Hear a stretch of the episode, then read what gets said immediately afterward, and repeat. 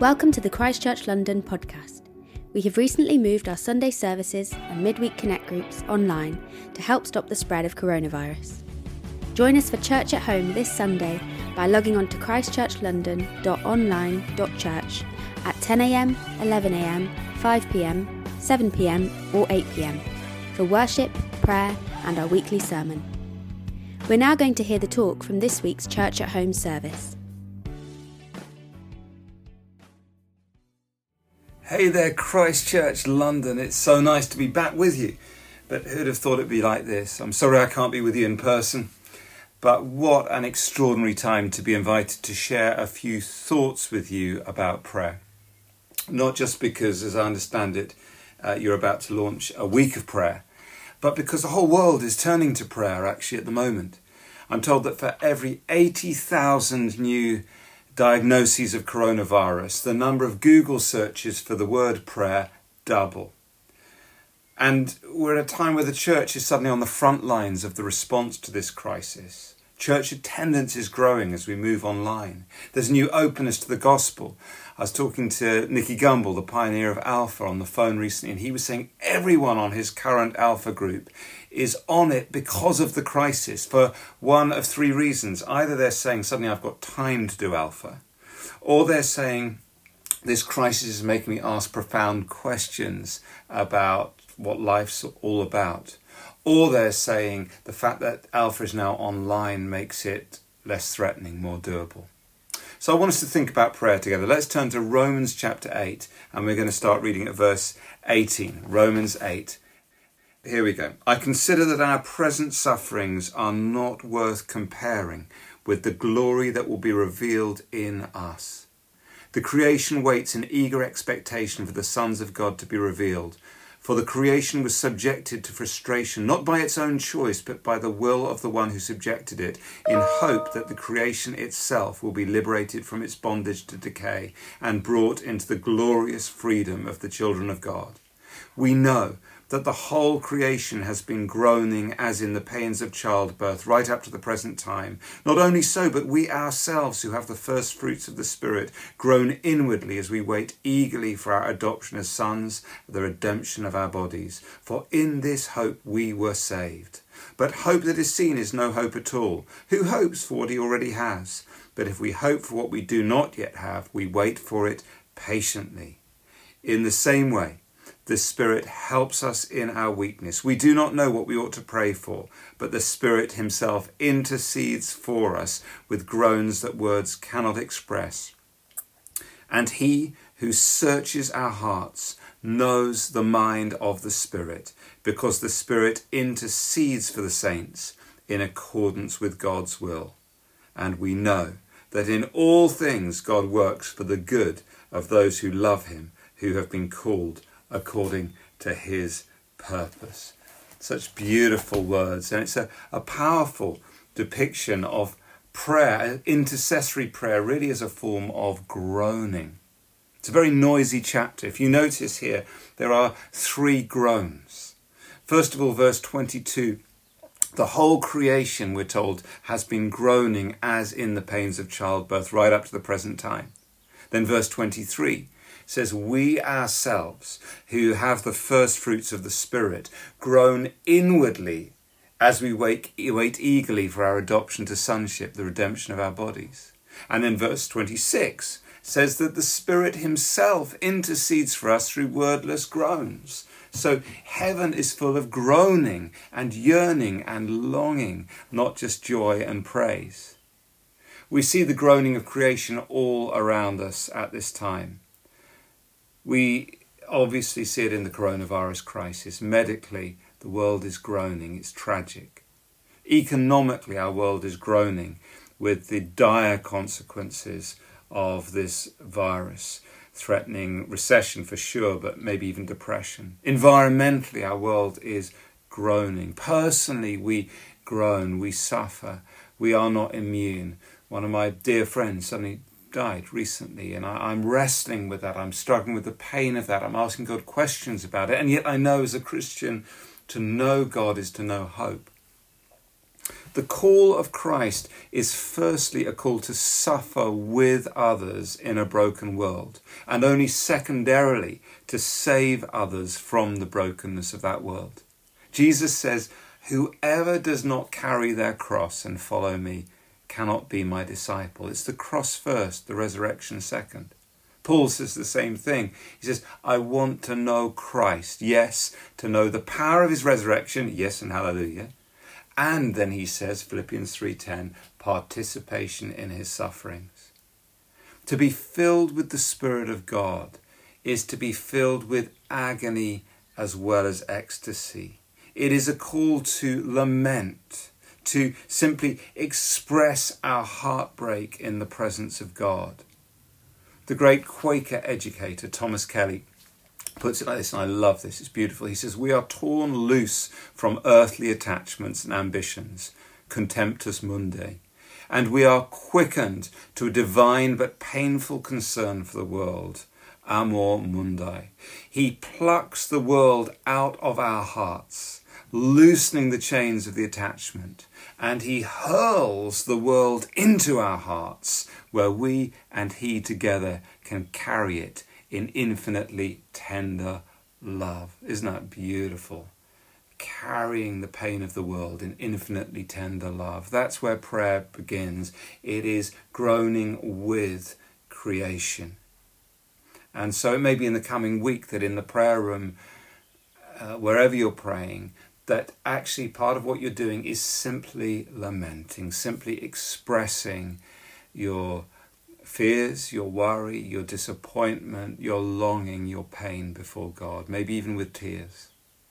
But then the second groaning we have in Romans 8 is not the groaning of creation, but it is the groaning of the church, the groaning of the saints as we cry out to God together. Because you see, we're not just sons of Adam, we groan with creation, we are sons and daughters of God.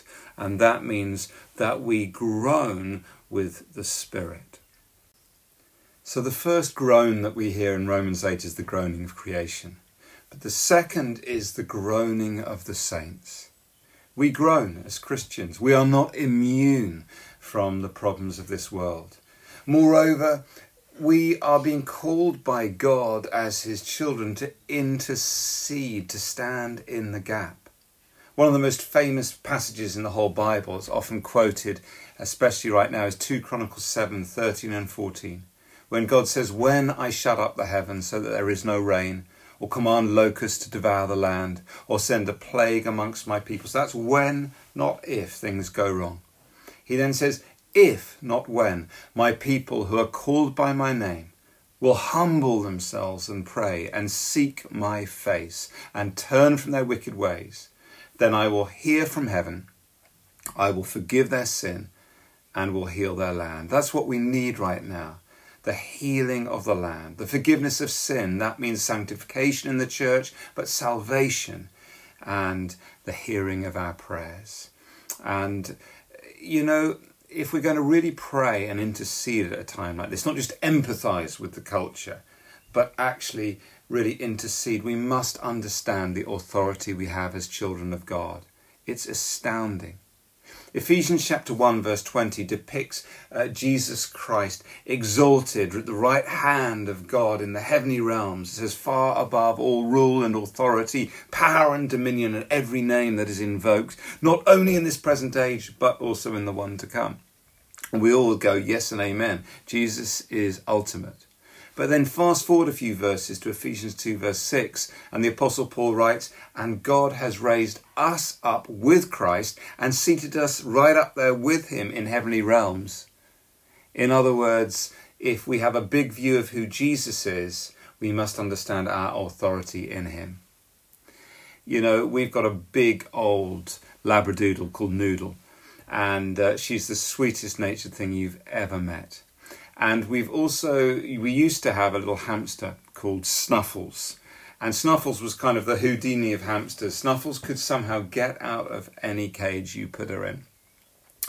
And uh, one day, I suppose the inevitable happened. Snuffles had escaped from her cage and somehow made it from the kids' bedroom all the way downstairs and was confronted with this vast canine mountain called Noodle. And I happened to just see the encounter this tiny little ball of fluff with little pins for eyes staring up at this massive uh, Labrador standard poodle cross that could have eaten her in one gulp.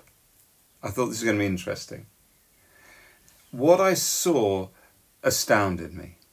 Noodle looked at this tiny little ball of fluff and promptly rolled over on her back.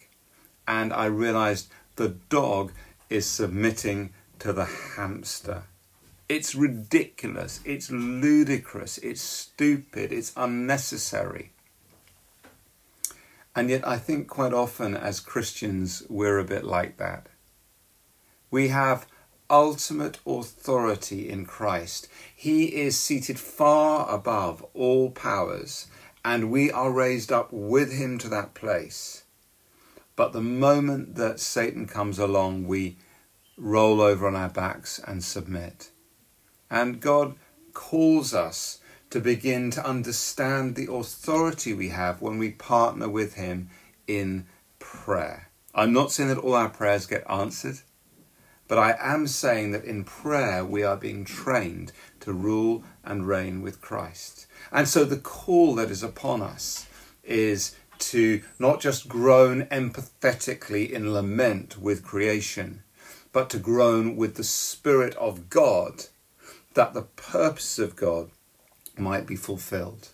Intercession means that we are not, as it were, crying out to God in despair from below, but that we are exercising His authority from His side, from above. That is Christian prayer. We have extraordinary authority. And then there's this third groan in this passage, and we've touched on it already. This is the groaning of the Spirit of God who takes our prayers and interprets them into something that is meaningful to the Father. I find that so reassuring. In fact, the Apostle Paul says that, that when we don't know how to pray, the Spirit of God, as it were, interprets. And he doesn't interpret in, you know, posh words, but in great heaving groans. You know, to be filled with the Spirit of God is to be filled with an intercessory prayer meeting. I think I learned a little bit about this um, when one of our boys was very small and um, he was just at that stage, he was learning to write. I think I might have shared this story last time I, I was with you, but forgive me if you've heard it before. And so Danny uh, used to write all these scribbles on bits of paper, and he thought they were words, but they weren't. They were just, you know, scribbles.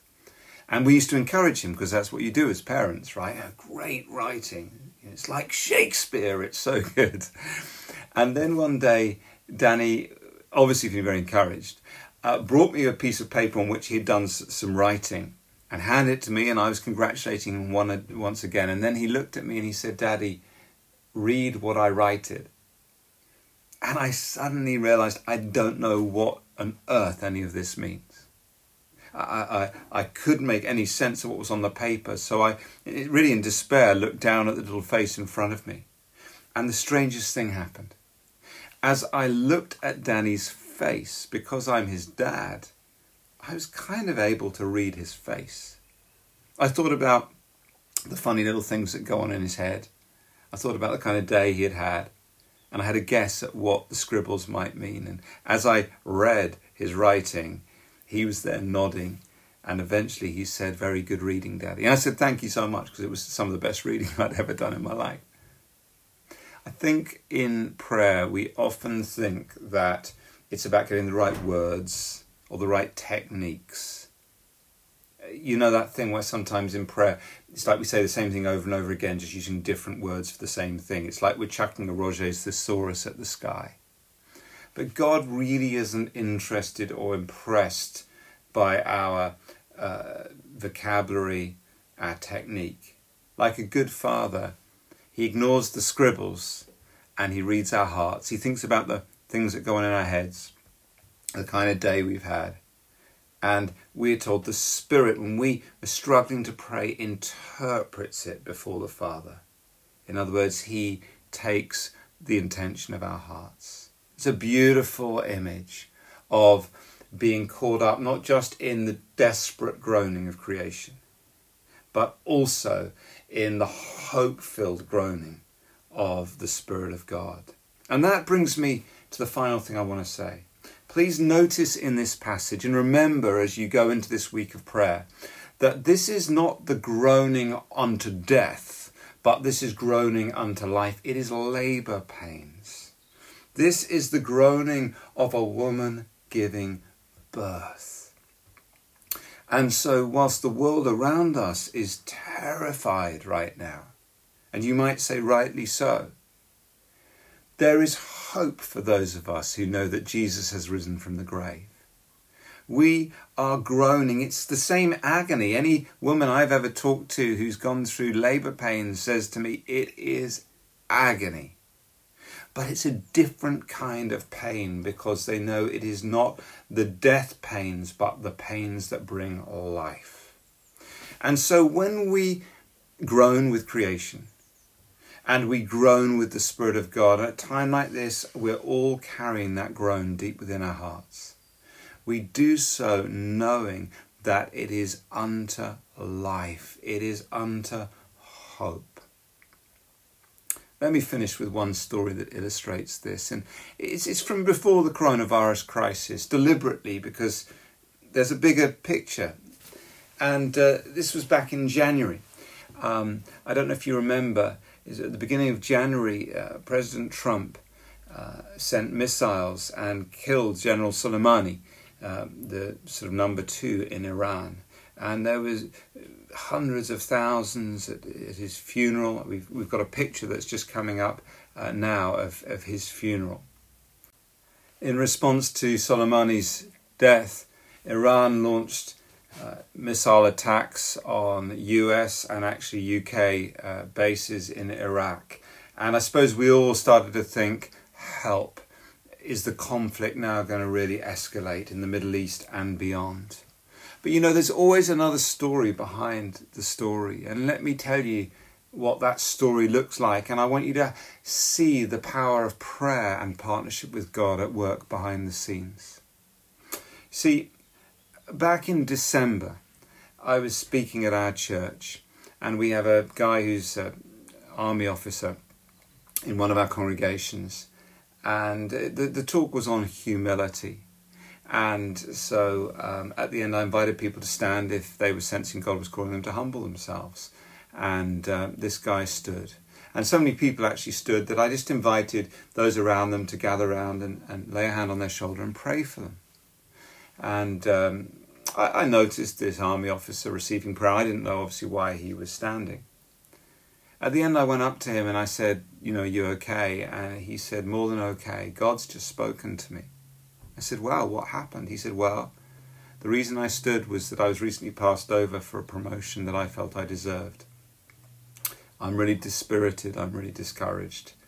And I just felt through your talk that God was saying, Humble yourself. Just accept that I'm in charge of promotions and I'll promote you at the right time. And he said, he stood, he didn't tell anyone this is why he was standing. I guess his wife would have guessed. But a complete stranger came up to him to pray for him and said, um, I've got three words for you and I don't know what they mean. I sense they're from God.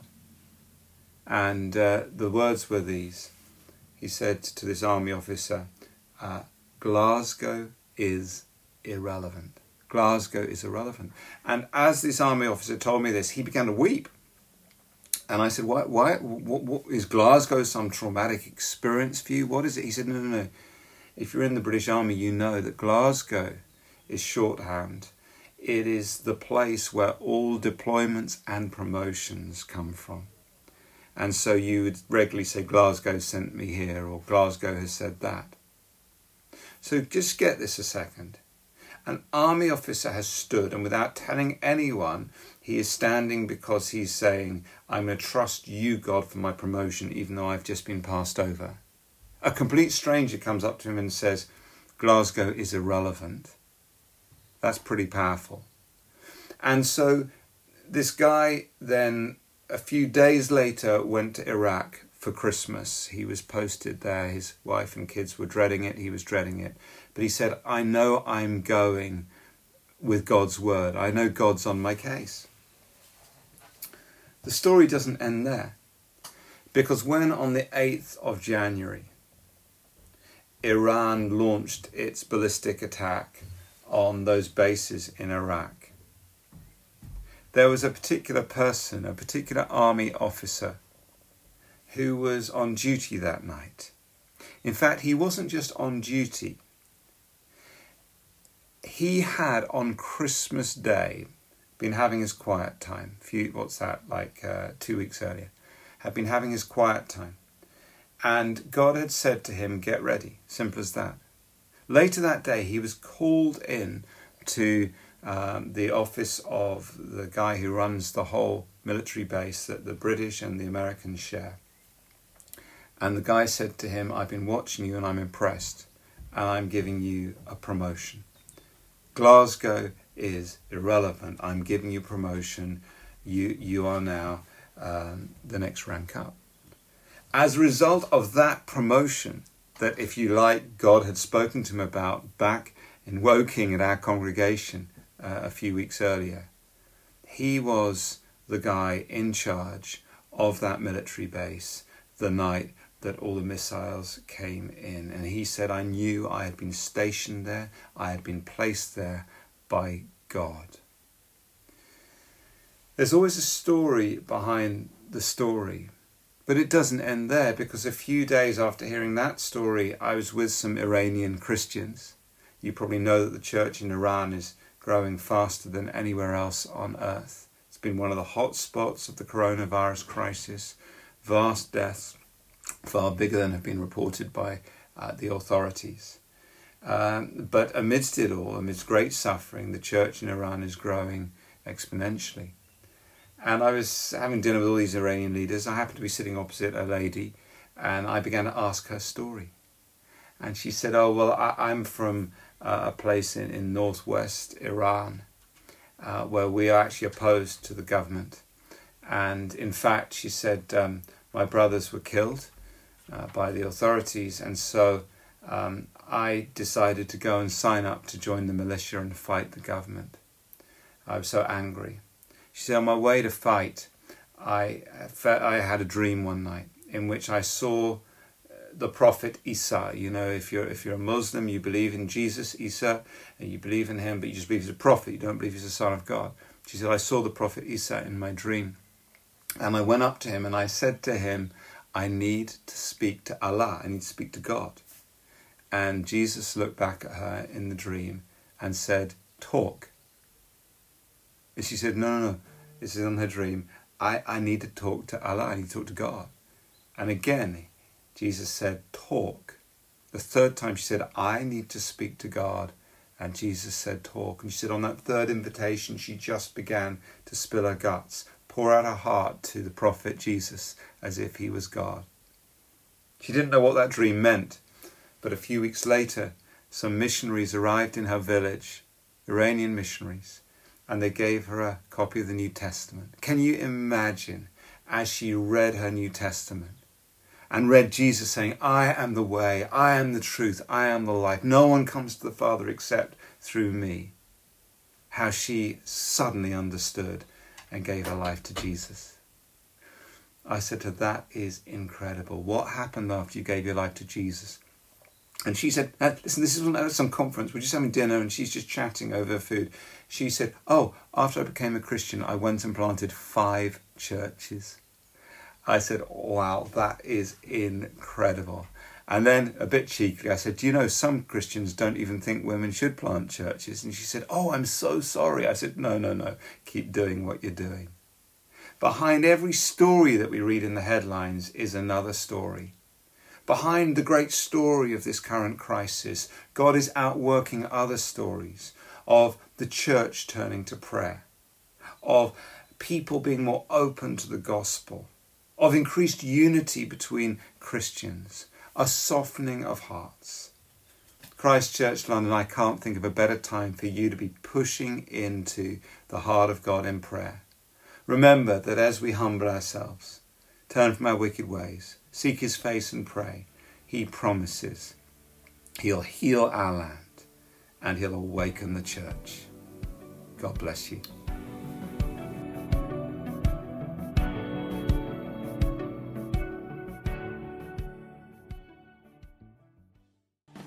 We hope you enjoyed this talk from the Christchurch London podcast.